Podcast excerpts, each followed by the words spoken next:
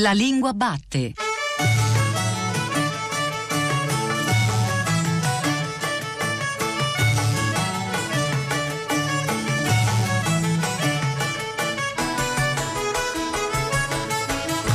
E un buongiorno vicino a tutte le persone che sono con noi all'Oval, uno dei padiglioni del Salone del Libro di Torino del 2019.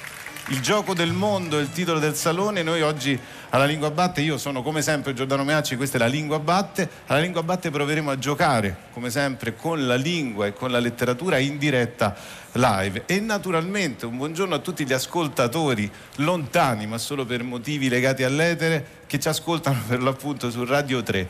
Oggi eh, Raiuela, il gioco del mondo, Cortasar per la prima volta al Salone del Libro di Torino, ospite non è una nazione ma una lingua, lo spagnolo. E così, ospite la lingua è il titolo di questa trasmissione, spesso si gioca con la vicinanza corradicale eh, tra ospes e hostis, noi sappiamo bene cosa scegliere tra ospite e nemico, scegliamo sicuramente l'ospitalità perché chi ama la letteratura è spinto sempre dal desiderio di rivolgere lo sguardo al di fuori dei confini e trasformare l'ignoto in qualcosa di familiare, per usare le parole di Giunpa Lairi, che è proprio la prima ospite di oggi alla Lingua Batte. Buongiorno. Buongiorno, buongiorno.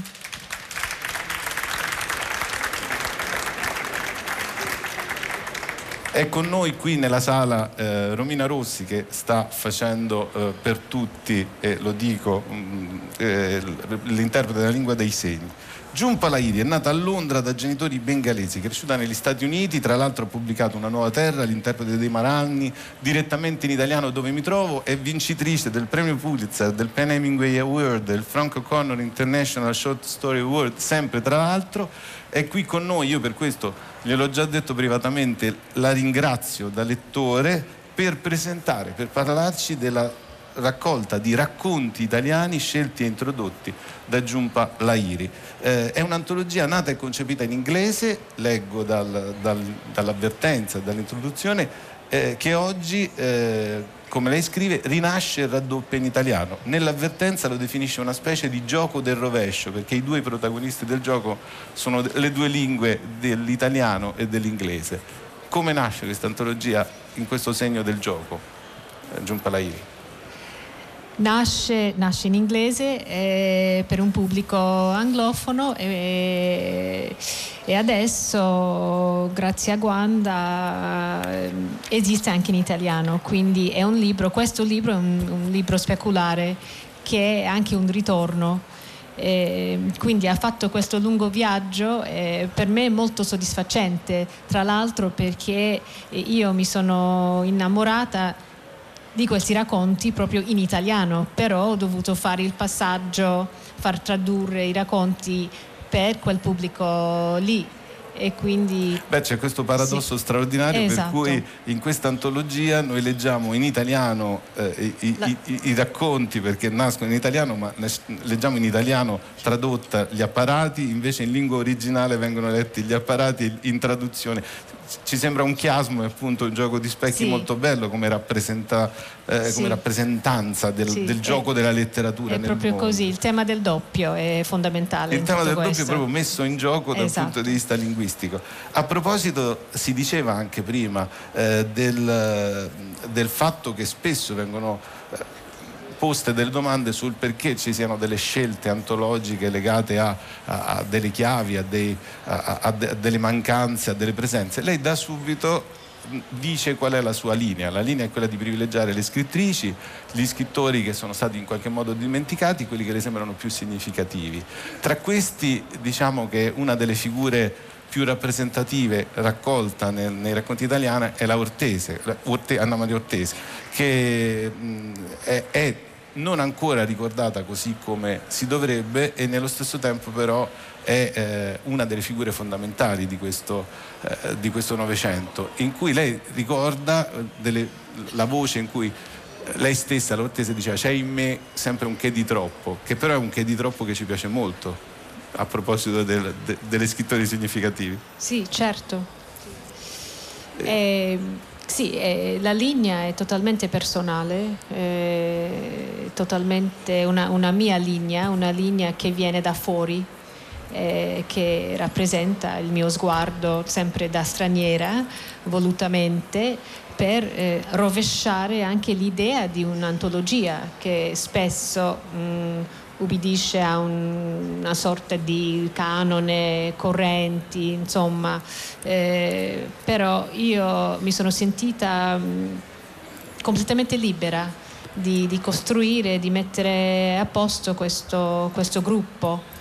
Un gruppo di persone, lei dice che si conoscevano, che si integravano, molti di loro erano traduttori, lei mette il punto su questa cosa eh, molto significativa, un gruppo di scrittori, traduttori che si parlavano tra loro, molti di quelli rappresentati, scrittori e scrittrici, e lei dice nell'introduzione l'atto di tradurre è fondamentale per la loro formazione artistica e la rappresentazione linguistica del loro innato ibridismo. Quindi è, lei lo dice, è una raccolta ibrida linguisticamente in partenza che però dà conto anche di, un, eh, di uno sguardo su un Novecento che è ibrido linguisticamente. Assolutamente, c'è questo di nuovo mm, il desiderio di mm, quasi di raddoppiare tutto, anche l'identità. Eh, la propria identità, di diventare un altro, di, di vedersi nell'altro, di, di adottare un, un altro nome eh, per esempio per sperimentare un altro, un altro stile, un'altra vita, eh, praticamente un'altra lingua. Eh, nel caso certamente di, di Tabucchi, eh, di Fenoglio, possiamo dire Alba de Cespedes che scrive anche in francese verso la fine della sua vita eh, quindi è un, è un, filone molto potente questo del, del, del doppio di, e, e, la traduzione ovviamente è, è, è centrale in tutto, in tutto, questo perché raddoppia un, un testo. Lei dedica questa introduzione, questa raccolta Vittorini americana, proprio una delle antologie fondamentali, ma una cosa che mi ha molto commosso, lo devo dire, visto che tra l'altro questo è il centenario della nascita di Primo Levi, al Salone del Libro è eh, giustamente festeggiato quello che forse è uno dei più grandi scrittori di sempre in lingua italiana. Eh, lei scrive, era la prima volta che lo leggeva in italiano, lei sta, tornando sta andando a Princeton da, da Roma e la verità e la bellezza folgorante di quelle pagine che trasformano l'incontro di un uomo con l'inferno in un capolavoro della letteratura hanno cambiato non solo il mio viaggio in aereo, ma la mia stessa esistenza, instillando in me un senso di meraviglia persistente. Ecco, vedendo certe, proprio la scelta antologica, che tra l'altro è alfabetica al contrario, c'è questo melange di, di tempi no? tra la fine dell'Ottocento di nascita di alcuni e il pieno Novecento di altri, e questa idea della meraviglia persistente è un po' poi il segno anche di tutta l'antologia, sia di come l'ha commentata racconto per racconto, sia di come l'ha introdotta o scelta o trascelta. Ma questa è la, speranza, la speranza credo, per tutti, no? la, meraviglia, la, meraviglia, persistente che, che ci spinge, che, che, ci spinge a vivere, a scoprire sempre di più. Eh, Primo Levi certamente è una figura gigantesca eh, per il mondo, per la letteratura, ma per me personalmente eh, uno che mi ha proprio accompagnata fino a fino agli Stati Uniti in quel viaggio duro per me è, è tutto sulla trasformazione, anche il suo racconto eh, in questo volume parla di, un, di una creatura ibrida, il centauro. Eh, che per eccellenza rappresenta Tra un primo quel... Levi anomalo rispetto esatto. a quella che è la percezione sì, comune. poi un, un, racconto scritto in un volume pubblicato sotto un falso nome sì. quindi di nuovo il doppio un altro primo Levi ancora ehm, sì. tutto quello che ha fatto, eh, la sua identità che eh, proprio lui si è sempre rifiutato di, di, di, di accettare eh, le etichette.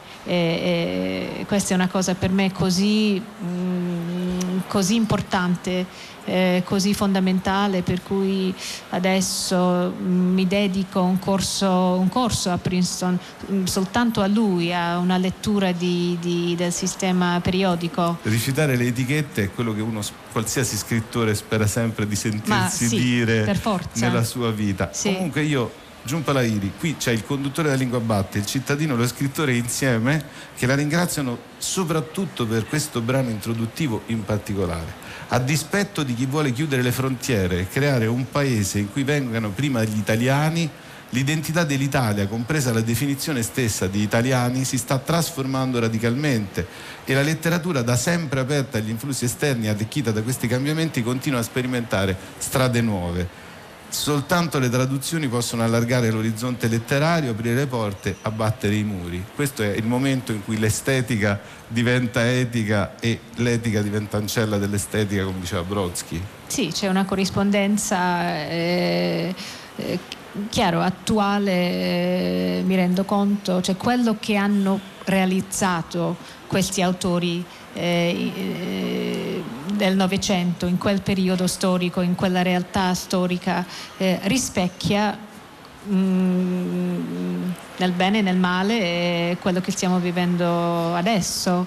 Eh, quello spirito di contrastare, di aprire, di scavalcare eh, un atteggiamento che vuole solo eh, ridurre, appiattire eh, e, e, controllare in qualche modo eh, la nostra umanità. Eh, i nostri movimenti, i nostri spostamenti, eh, la nostra natura eh, ibrida, mutevole. Eh, questo è il punto e quindi questo, questo libro mh, mm, mm, rappresenta per me anche una, una, una, speranza perché vediamo in questo cioè, l'esempio eh, proprio italiano eh, per poter contrastare e resistere e, resist- e resistere a, a, a, quel, a, quello spirito. Contrastare e resistere con la letteratura attraverso una scelta antologica di autori italiani. E quindi noi ringraziamo Giunpa Lairi, la lasciamo a uno degli incontri del Salone che è eh, nella sezione dell'autore invisibile appunto sulla traduzione curata da Iride Carmignani e ricordiamo che tra le speranze c'è la letteratura, c'è la lettura, c'è la grande narrativa e racconti italiani scelti e introdotti da Giunpa Lairi. Grazie. Grazie, grazie infinite, grazie a voi. E noi, come succede sempre, ci dedichiamo da subito alla ricerca di un altrove che ci appartiene, qui o altrove, sempre che eh, gli uomini e le lingue si muovono e ne hanno il diritto, sia le lingue sia gli uomini, e io passo eh, a fare una eh, sorta di chiacchierata momentanea con un gruppo, una band torinese, gli Eugenio in via di Gioia, perché per quanto riguarda il nome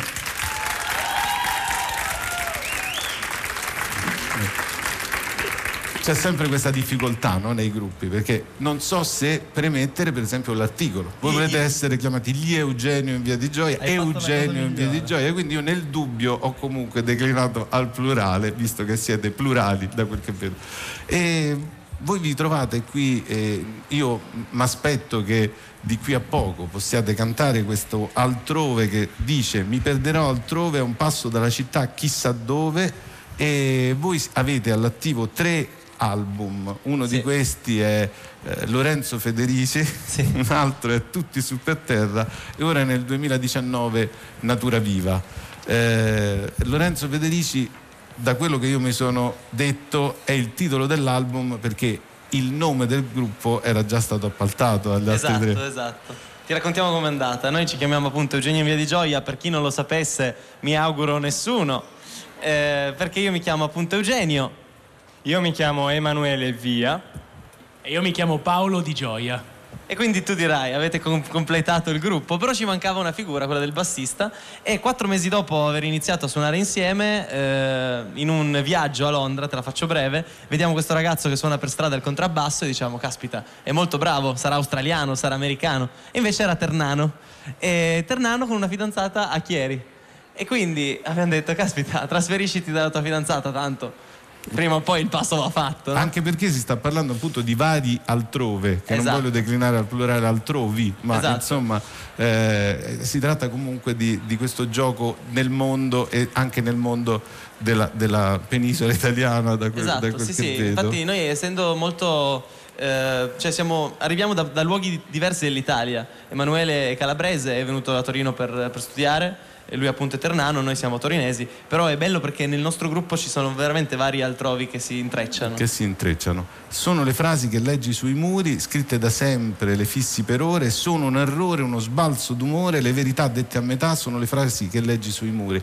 Io sto citando dei vostri testi, come ieri si diceva, spesso le canzoni senza la musica sembrano sembrano non reggersi da solo, ma in realtà il testo è una forma di poesia per musica, ma qui ci sono dei legami rimici interni quasi per segnalare che le verità dette a metà eh, non ti fanno arrivare a quell'altrove che cerchi fuori dal, dalla realtà metropolitana o sono ubbie di linguista che legge un testo? Ma eh, diciamo che sono di sicuro, come hai detto tu, sono, non, non, ti, non, ti, permettono di arrivare altrove, oppure sono dei modi per eh, nascondersi dalla, dalla verità e fuggire. Quindi talvolta le frasi che leggiamo sui muri sono dei, dei modi per, eh, per evadere. Eh, e quindi in questa canzone c'è questo, questo, richiamo perché a volte guardando un muro ci si sente semplicemente da un'altra parte.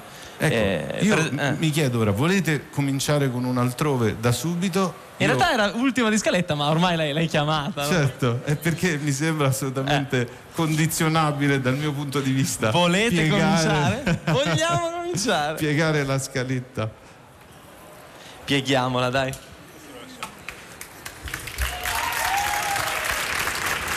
Devo dire che c'è un pubblico molto... Non so se dalla radio si può percepire, però ogni singolo applauso è incredibile. Ok, ragazzi, ci siamo? Uh, sì. Vai.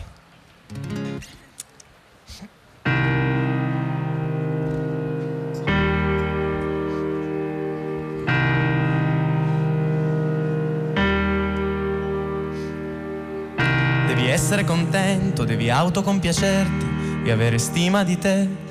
Mostrare tutto quel che fai, aggiornarti, evolverti e correre sempre a affossare gli altri con forza e senza sporcarti le mani. Poveramente, io ti uccido ogni giorno con le mie idee. Povero cuore, io ti metto alla prova, ma povero me mi perderò altrove, a un passo dalla città, chissà dove mi perderò, altrove, senza messaggi e senza le mail.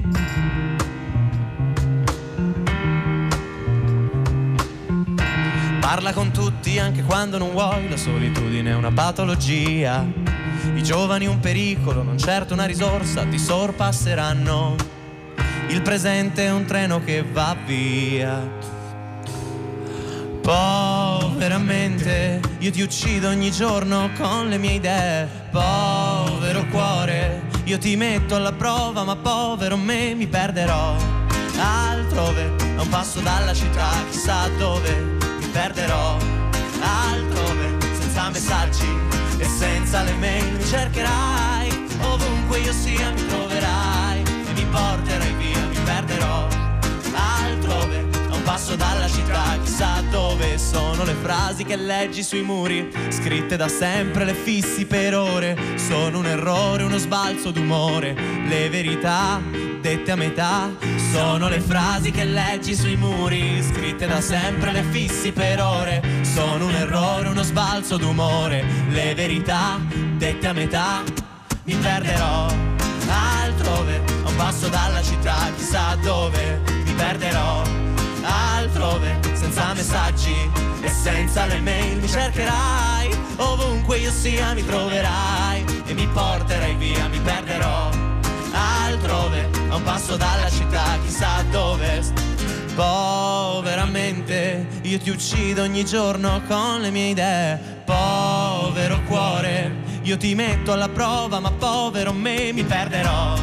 Altrove a un passo dalla città chissà dove mi perderò altrove senza messaggi e senza le mail mi cercherai. Ovunque io sia mi troverai e mi porterai via mi perderò altrove a un passo dalla città chissà dove. Mi perderò altrove a un passo dalla città chissà dove. Mi perderò altrove a un passo dalla città chissà dove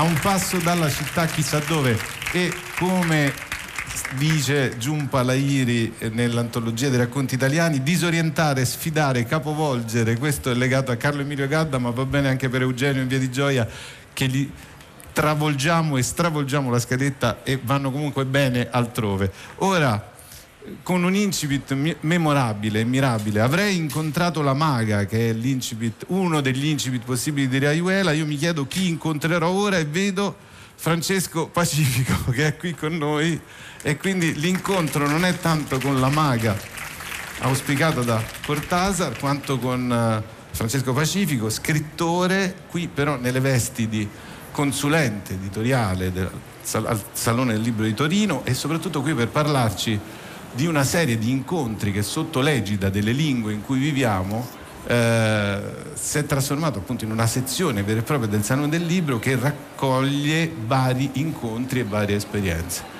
Pacifico, buongiorno. Buongiorno, buongiorno a tutti. Buongiorno, lei amico anche della lingua batte, quindi amicissimo. Eh, ricordo solo Le donne amate, l'ultimo romanzo per ricondurre. Anch'io ricordo solo Le donne amate di solito, quelle non amate me le dimentico. Questo è già un gioco linguistico mm. che si porta una buona speranza di riuscita del parlando di lingua poi parlando di lingua. Pacifico ci dica appunto cosa il Salone prevede non soltanto per la lingua italiana magari ma per la questione della lingua legata alla questione estetica soprattutto della lingua. Sì su questo piano il Salone prevede di educare le masse di lettori forti in questo modo. Abbiamo preparato un programma a due facce. Una faccia è il racconto eh, di dove sta andando la lingua, cos'è? O come dicono gli allievi di Serianni che lingua fa insomma, questi grandi linguisti italiani che ci insegnano che la lingua non è una scusa per essere pedanti, per essere classisti, per essere razzisti. La lingua è una grandissima meteorologia in cui i linguisti sono le prime persone a guardare con curiosità qualunque parola, la più bassa e la più alta, per vedere se appartiene alla lingua, come può appartenere, se appartiene solo a quell'orale, se può essere scritta, da chi può essere scritta. Quindi li abbiamo invitati a fare, eh, mi sembra che alla fine sono stati tre incontri. Un incontro è stato quello proprio con i linguisti, quello di vera meteorologia meteorologia. A cosa ci serve ragionare su un museo della lingua, un mercato della frutta della lingua, una soffitta, una stanza dei giochi della lingua?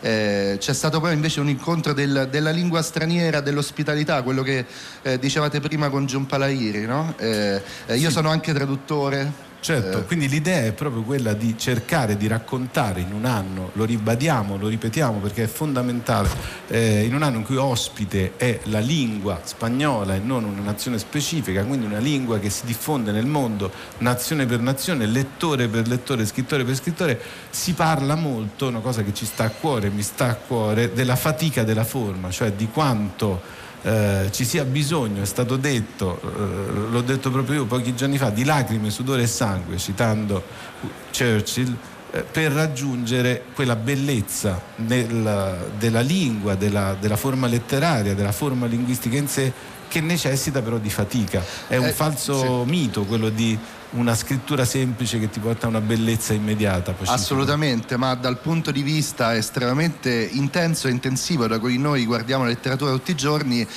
eh, questo è il posto dove la fatica e il gioco si incontrano. Quindi per noi più si fatica sul testo, più ci si diverte col testo. Faccio un esempio, dicevo, ci sono due tipi di incontri, questi sono quelli eh, di speculazione, diciamo, ma poi abbiamo organizzato un paio di incontri con due tra gli scrittori che troviamo più interessanti oggi in Italia, un incontro con Emanuele Trevi e un incontro con Teresa Ciabatti. Io ho condotto l'incontro con Emanuele Trevi. Eh, eh, oggi pomeriggio ci e oggi pomeriggio Teresa Ciabatti che 4 condurrò proprio io. Quindi... Condurrà Giordano Meacci.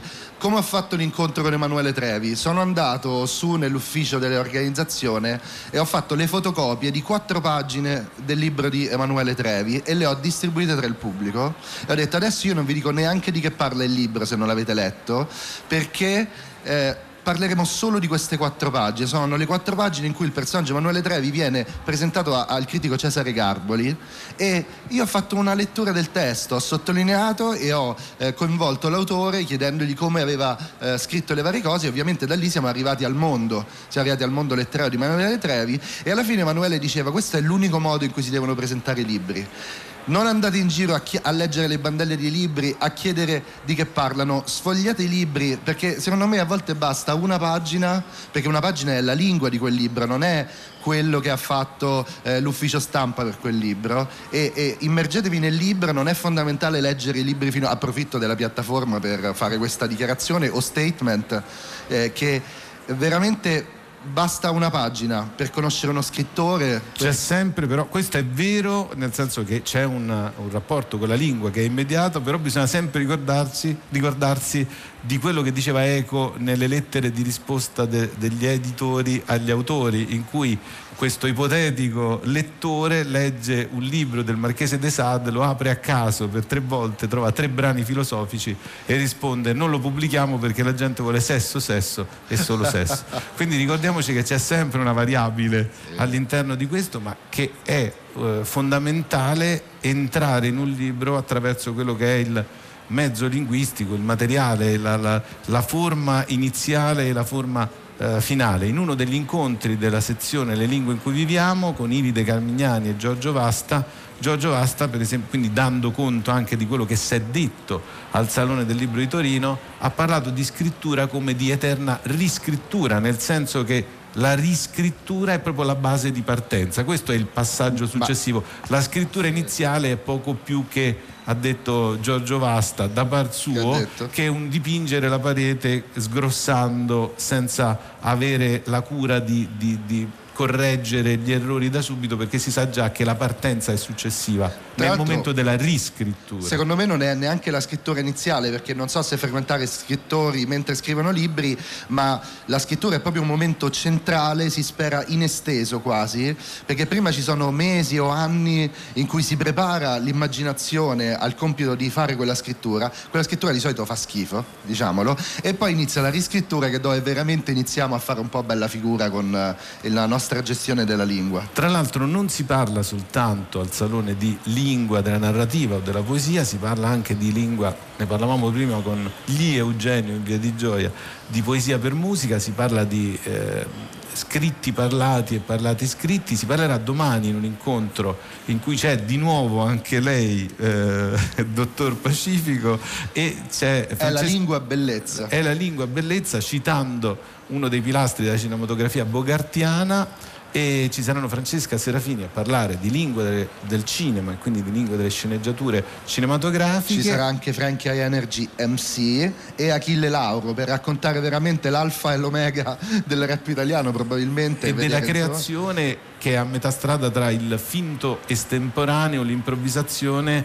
l'improvvisazione rigorosa, quella che ci riporta musicalmente parlando al jazz, no? bisogna essere molto bravi per improvvisare. Lei Meacci ci tiene moltissimo a ricordare che è, è, letteratura anche quella. Ricordo che quando ha vinto eh, il premio eh, Nobel Bob Dylan Meacci si è scatenato in giro per l'Italia cercando di dire guardate che è sempre stata letteratura, che la poesia che abbiamo letto noi era una poesia senza ormai teatro e o musica, ma è sempre stata letteratura e noi ci adeguiamo, non abbiamo la sua, la sua cultura e quindi le crediamo. E con questa figura di un Meacci in giro per l'Italia che è agghiacciante anche per chi porta questo cognome, per tutta la famiglia credo, io ringrazio Francesco Pacifico, lo Ciao saluto. a tutti, buon salone. E chissà se sono contenti, ma io spero proprio di sì. Avete visto il mio potere coercitivo anche sulle scalette. Passiamo da Bob Dylan agli Eugenio in via di Gioia. Ditemi voi così, senza colpo ferire.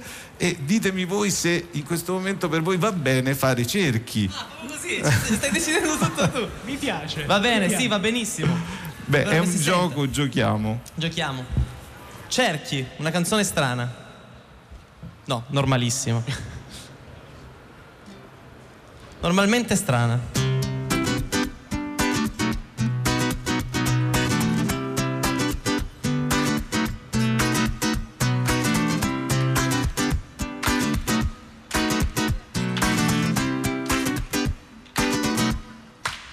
Ho paura della morte, io non la conosco, io non l'ho mai vista in faccia. Ho paura dei mostri, loro sono cattivi e si muovono al buio nella mia cameretta quando spengo la luce, io non li ho mai visti in faccia. E forse non esistono, ne esistono, ne esistono, ne esisto, forse non esisto.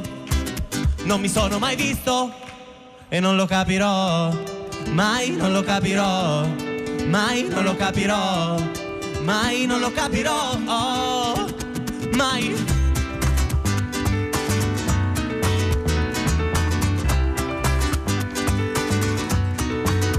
La lumaca non sa se credere al di là del proprio guscio.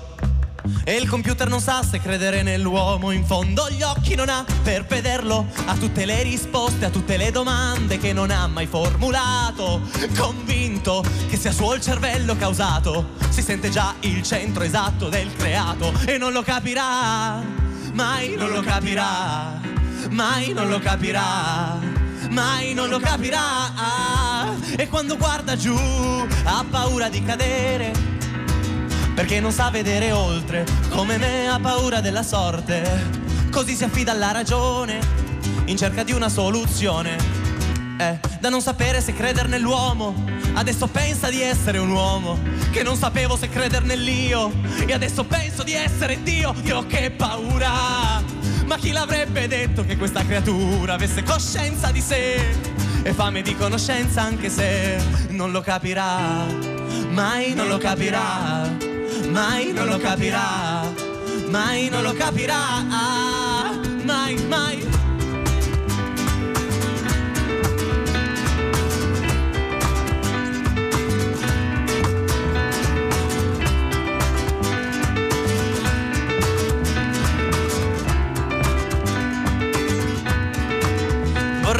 Cristoforo Colombo e navigare questo tempo fino in fondo e non fermarmi alle apparenti superfici ma giù nel profondo forse non esistono, ne esistono, ne esistono, ne esisto, forse non esisto. Non mi sono mai visto in faccia, solo allo specchio tutti dicono che sia la stessa identica cosa. La nostra immagine è riflessa, ma a me non sembra da sinistra a destra, è l'esatto opposto e non mi riconosco. E tu che ti senti un cerchio perfetto in un piano infinito, oh, oh, oh. tu sali le scale per scoprire cosa c'è lassù. Ma non ti stai muovendo, stai cambiando solo piano piano. Tu non stai cercando, stai cambiando solo piano piano. E guardi giù. giù. cerchi dappertutto ma non la vedi la sfera, cerchi dappertutto, ma non la vedi la sfera, cerchi dappertutto, ma non la vedi la sfera, cerchi dappertutto, ma non lo capirai, mai non lo capirai, mai non lo capirai, mai non lo capirai, tu non lo capirai, mai non lo capirai,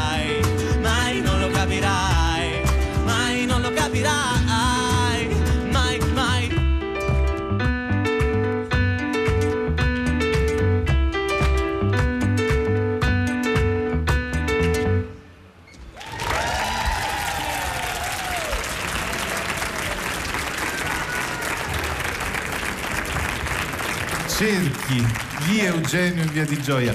Tra l'altro appunto non lo capirò mai, ma a me piace molto questo doppio gioco tra i cerchi che fanno parte del gioco del mondo e il cercare dappertutto qualcosa senza vedere la sfera, perché è una lingua circolare. Sì, sì, sì. E quindi vi cito di nuovo. Ah, dai, citaci che ci fa piacere. E il computer non sa se credere nell'uomo, in fondo gli occhi non ha per vederlo, ha tutte le risposte a tutte le domande che non ha mai formulato. Ecco, questa visione del computer in sé sembra una bizzarra metonimia, cioè sembra quasi che quel computer lì rappresenti la persona che il computer lo usa. Sì, sì, sì. E in qualche modo è il meta-uomo. Il meta-uomo. A sua volta meta-dio.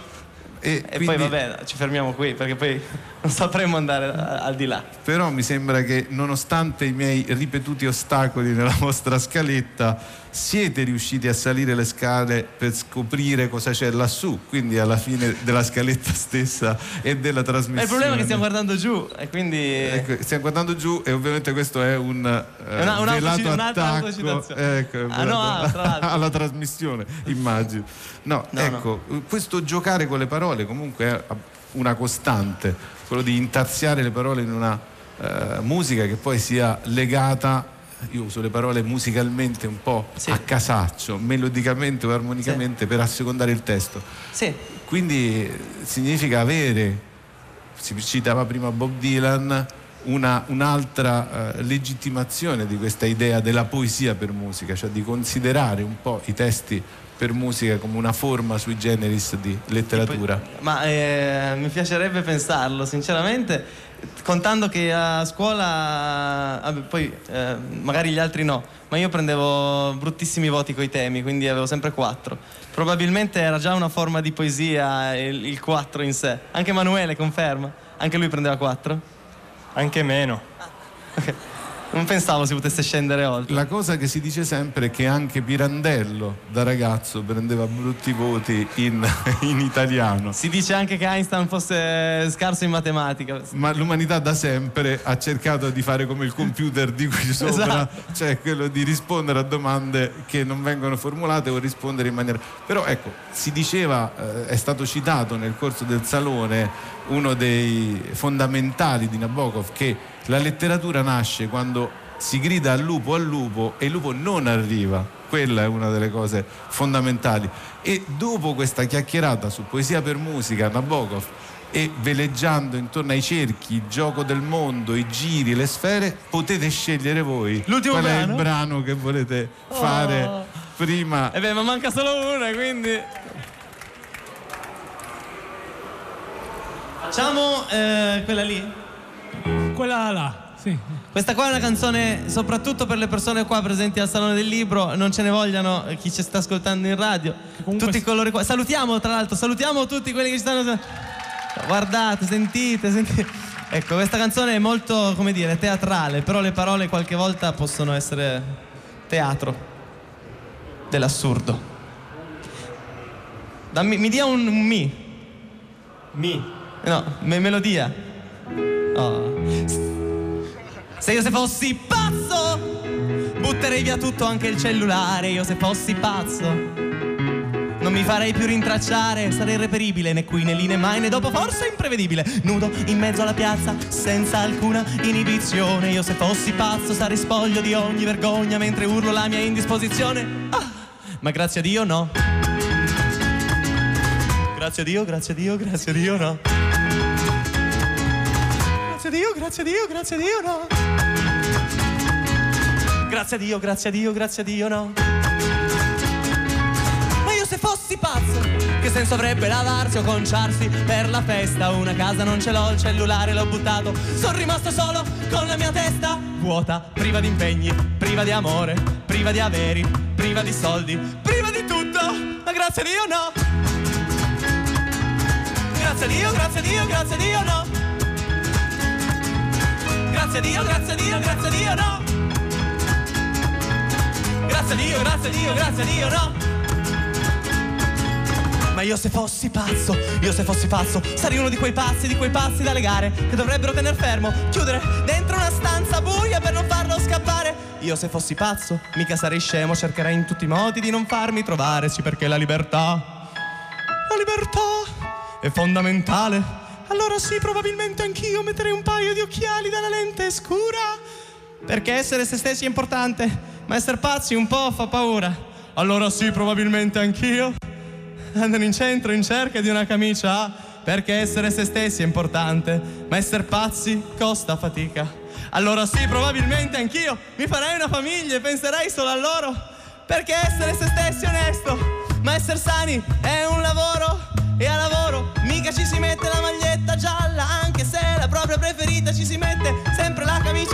sempre la camicia, sempre la camicia, ogni giorno la camicia,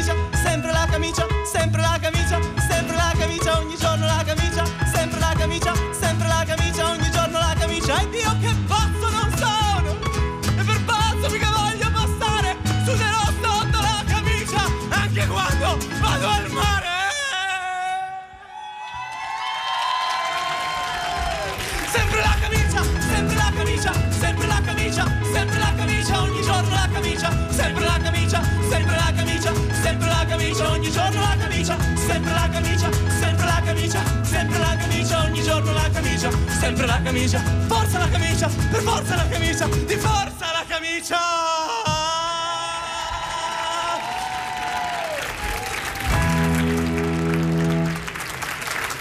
Grazie. Grazie mille. Siete un libro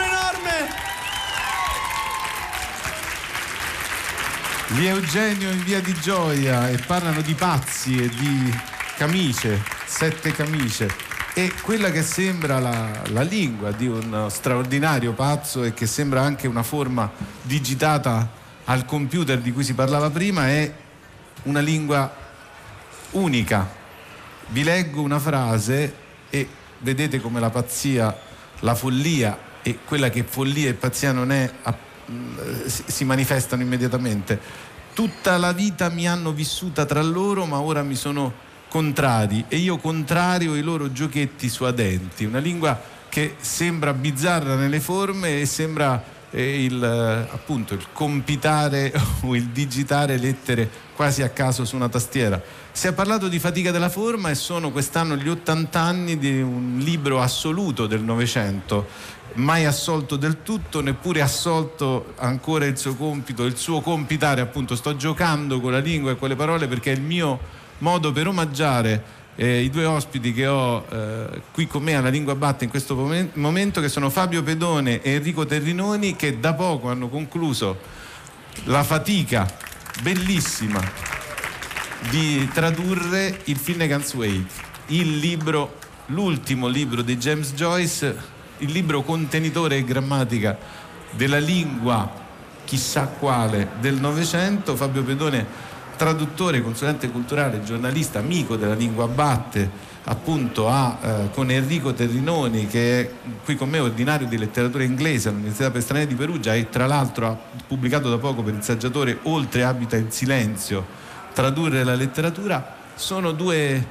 figure di intellettuali, di scrittori di traduttori che hanno tutta la mia stima e la mia ammirazione proprio per il fatto che hanno potuto concedermi la lettura insieme a Schenoni che cominciò l'opera del quello che Pedone nella, nella introduzione a questo Finnegan's Wake, libro terzo, capitoli 3 e 4 e libro quarto, eh, Bartezacchi chiama eh, un metamostrum composto non da membra di altri esseri bensì da membra di altri monstra e cangiante nel suo aspetto a ogni apertura di libro cambia eh sì perché è scritto in una lingua misteriosa no? e in parte è una lingua del sogno o è il sogno di una lingua ecco non so adesso forse poi ne parleremo perché l'Ulisse che è il libro il romanzo con cui Joyce ha indicato una direzione rivoluzionaria no, alla letteratura all'inizio del Novecento era il libro del giorno, la lingua che, che eh, andava, insomma, che fluiva nella mente dei personaggi era una lingua diurna, però pian piano passano le ore di questa grande giornata e si arriva alla notte. E nella notte che succede? Che la lingua comunque perde i confini e noi magari addormentandoci sentiamo delle frasi che sembrano anche confondersi no, tra di loro, quindi che, chi è cosa? Eh, nel buio, eh, scrivendo al buio e ascoltando al buio, forse eh, ogni personaggio, ogni parola assomiglia anche a qualcos'altro. E quindi le identità si sciolgono ecco, e diventano plurali. Diventano plurali. Terrinoni, proprio da questa pluralità di, di voci che si sciolgono, nel suo Oltre Abita il silenzio scrive, ecco perché credo un labirinto testuale da cui nessun viaggiatore è mai ritornato, il Finnegan's Wake di Joyce, a suo modo una traduzione infinita, che poi è anche quello di cui si è parlato tempo fa con eh, Fabio Pedone, ehm, si quasi conclude con una lunga parola splendida, un vocabolo sospeso tra la memoria del vissuto e l'immaginazione del non detto, un verbo magico e inventato che ci parla proprio di noi stessi io lo leggo così come è scritto, mememorme.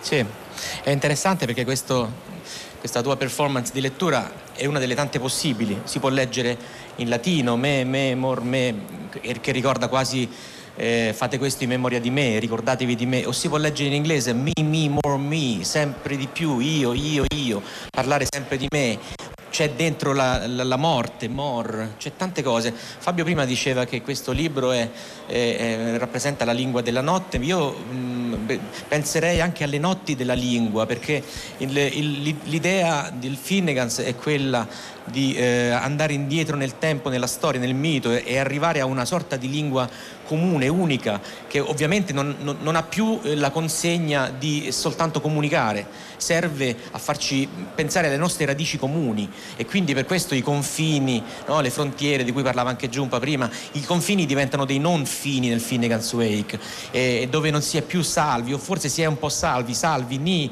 non lo so quanto salvi siamo col Finnegans insomma. Mi sembra perfetto, infatti non si sa quanto il Finnegans preveda il futuro e il presente, certo è che molto spesso parla di orrore in modo viscerale. Tra l'altro a proposito di eh, devastazioni e distruzioni che ventilavano in qualche modo il gioco di parole di, di Terrinoni, eh, nel suo saggio Pedone, Ordovico vi ricordo la coscienza nuova di tempi, memorie, storie in Finnegans Wake, c'è una splendida citazione eh, d'apertura, James Joyce a Nora, è per me una terra straniera anche se ci sono nato e porto un suo vecchio nome. E poi appunto a proposito di, di sangue e devastazione che vogliamo evitare, ma che narrativamente invece, solo narrativamente, questo sia chiaro, ci diverte proprio nel, nel gioco al massacro che Joyce usa, bramo di andare in Danimarca perché i danesi hanno trucidato tante migliaia dei miei antenati in una lettera al figlio Giorgio perché la Danimarca? Anche per parlare della parte finale del Finnegans, no? in cui c'è un'immersione di questa lingua che Amleto a parte aveva a che fare molto con James Joyce. Sì, perché c'è del marcio in Danimarca, come, come lei mi suggerisce. E, e perché la Danimarca? Perché questo andare indietro, no? andare alle sorgenti della, del linguaggio, e anche andare alle sorgenti della storia. Eh, allora, eh, il Finnegan's Wake è stato definito proprio da Joyce un night maze, cioè un incubo, eh, un incubo che però è anche un labirinto. Umberto Eco aveva tradotto labirincubo, labirincubo. Dentro questo labirinto eh, ci sono gli orrori della storia. Allora, i, i vichinghi, i, i danesi nel Medioevo avevano devastato eh, l'Irlanda, avevano portato la guerra. Eh, in questa ultima parte, che eh, sono gli ultimi due capitoli del libro terzo e poi tutto il libro quarto del Finnegan's Wake, eh, c'è una specie di seduta di ipnosi, ecco, c'è un personaggio che si addormenta, forse viene ipnotizzato da quattro inquisitori, quattro vecchi che fanno paura, no? sono spaventosi, e in questa ipnosi è quasi come una, una sorta di archeologia eh, parlano dentro di lui tutte le voci delle guerre, degli orrori attraversati dall'Irlanda. E quindi sono voci di, di, di comunque eh, di, di, pathos, di sofferenza, eh, però anche, anche di violenza. E qual è il centro di tutto il discorso?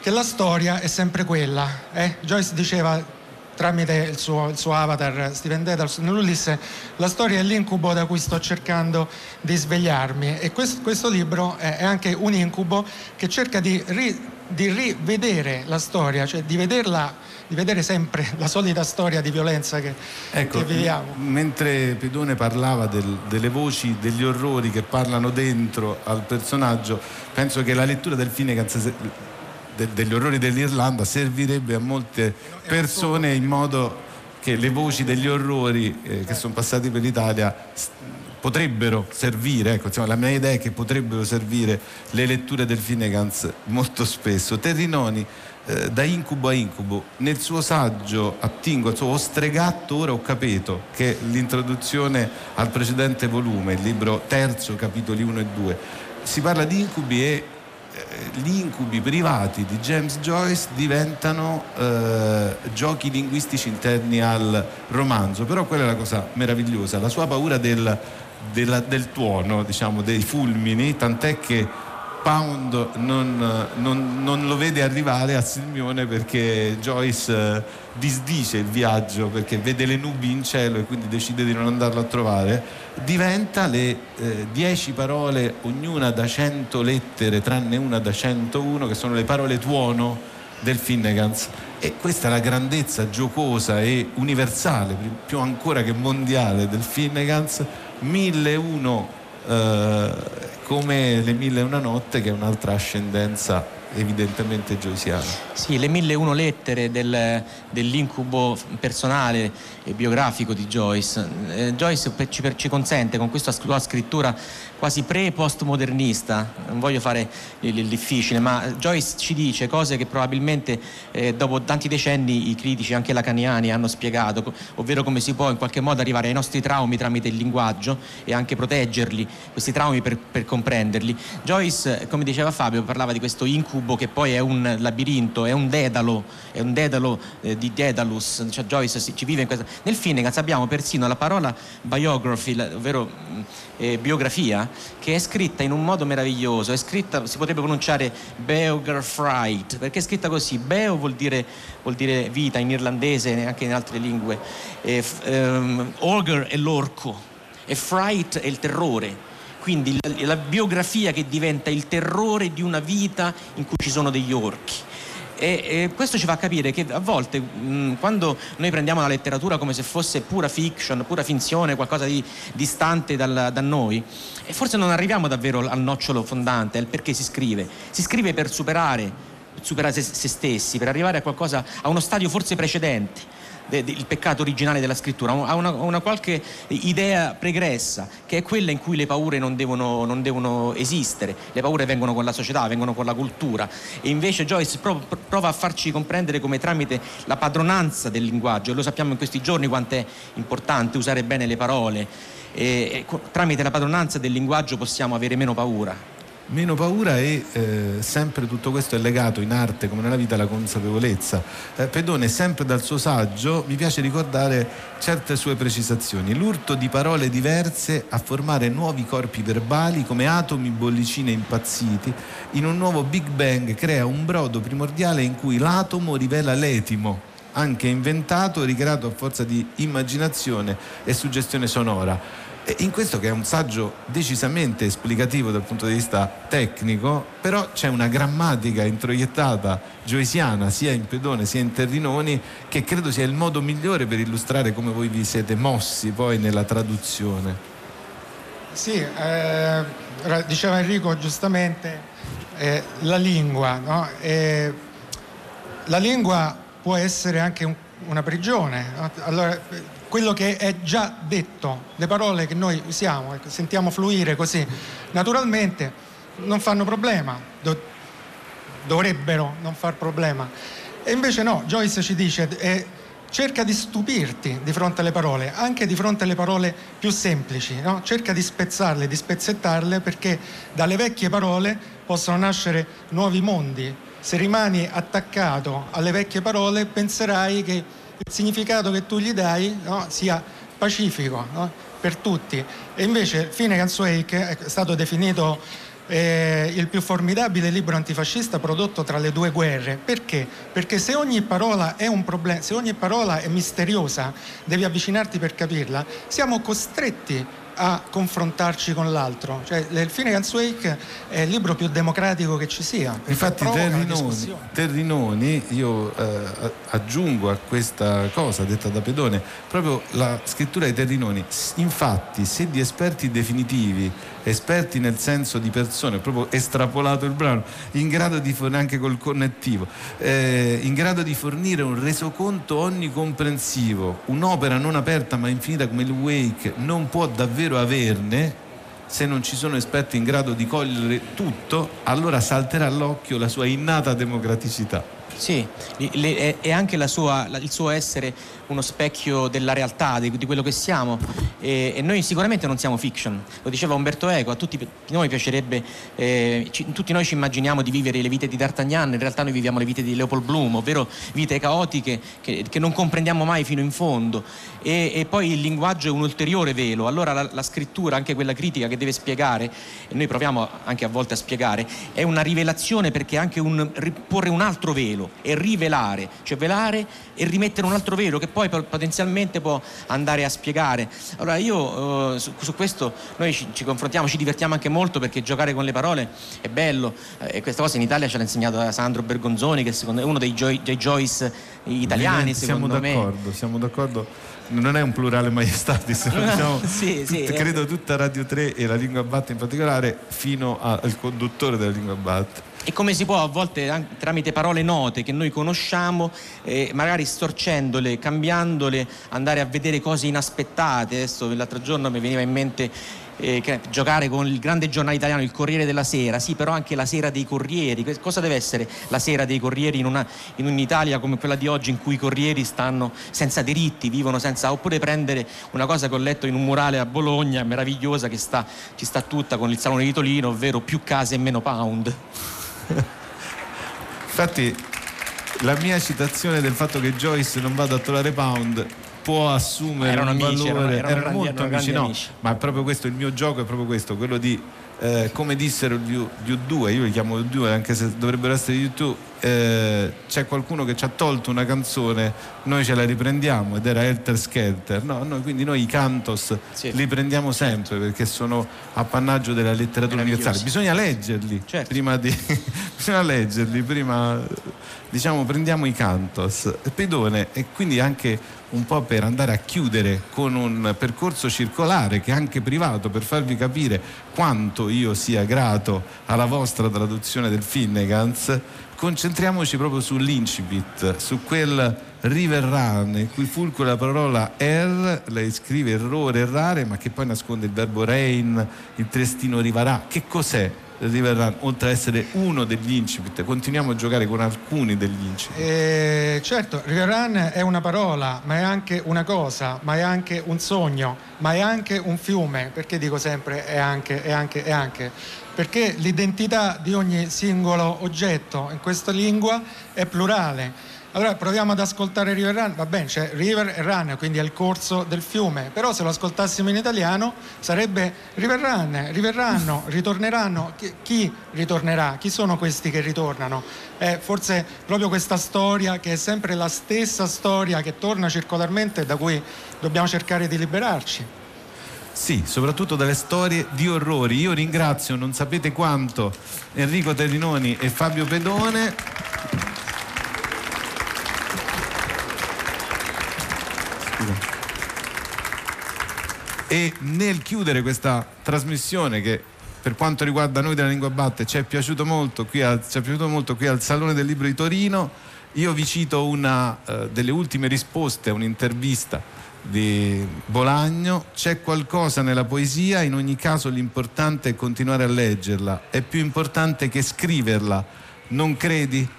Dice all'intervistatrice, a dire la verità, leggere è sempre più importante che scrivere. E quindi sotto questa frase di, di Bolagno, uno dei massimi scrittori, come si sta sempre più eh, capendo nel mondo per quello che vuol dire il verbo capire. Siamo arrivati alla fine di questa puntata, abbiamo parlato di fatica della forma, di traduzione, di letterature che si intrecciano diversi per musica.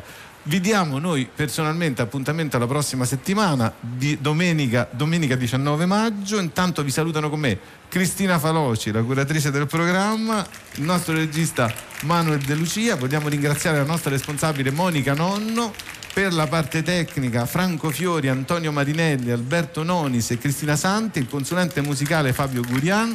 Io sono sempre Giordano Meacci, questa è la Lingua Batte, sentiamo dal vivo di Eugenio in via di Gioia che ormai sono per noi un chiodo fisso e poi da qui in poi sentiamoci, sempre se vi va. Ma eh, non puoi lanciare la pietra e poi nascondere la lingua, eh? No, lanciare il dente e poi nascondere la lingua. Vabbè, adesso allora facciamo una canzone che racconta la storia di un chiodo e di una bicicletta. Sono un chiodo entrato per sbaglio nella ruota di una bicicletta. Non era mia intenzione, giuro, procurare un simile danno. Ma ti sarò vicino, io ti sarò addosso. Perché starti vicino adesso è tutto quello che posso, ma non mi prenderò cura di te.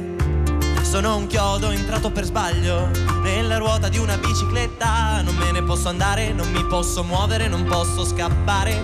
L'aria mi spinge, mi porta a lasciare la presa. Ma resto aggrappato, un senso mi hai dato, un senso mi hai dato e continuo a girare. Io non voglio mollare, ma non mi prenderò mai cura di te. Io non mi prenderò mai cura di te. Io non cura di te io non mi prenderò mai cura di te.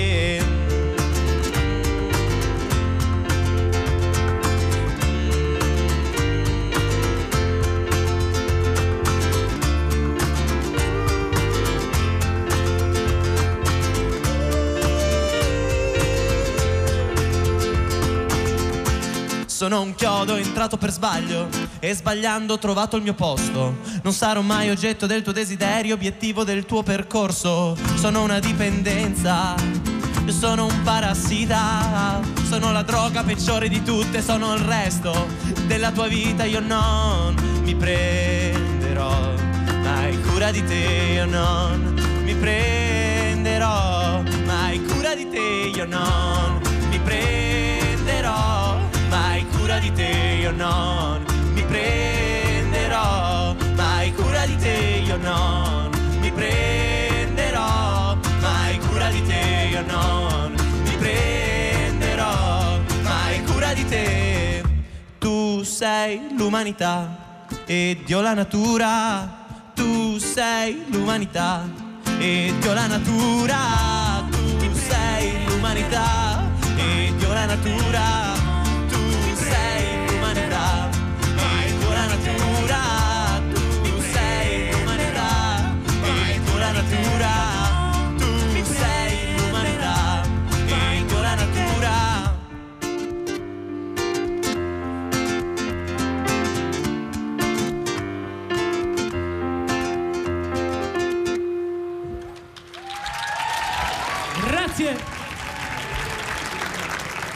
Saluto quelli di Radio 3, dagli Eugenio Venisoia.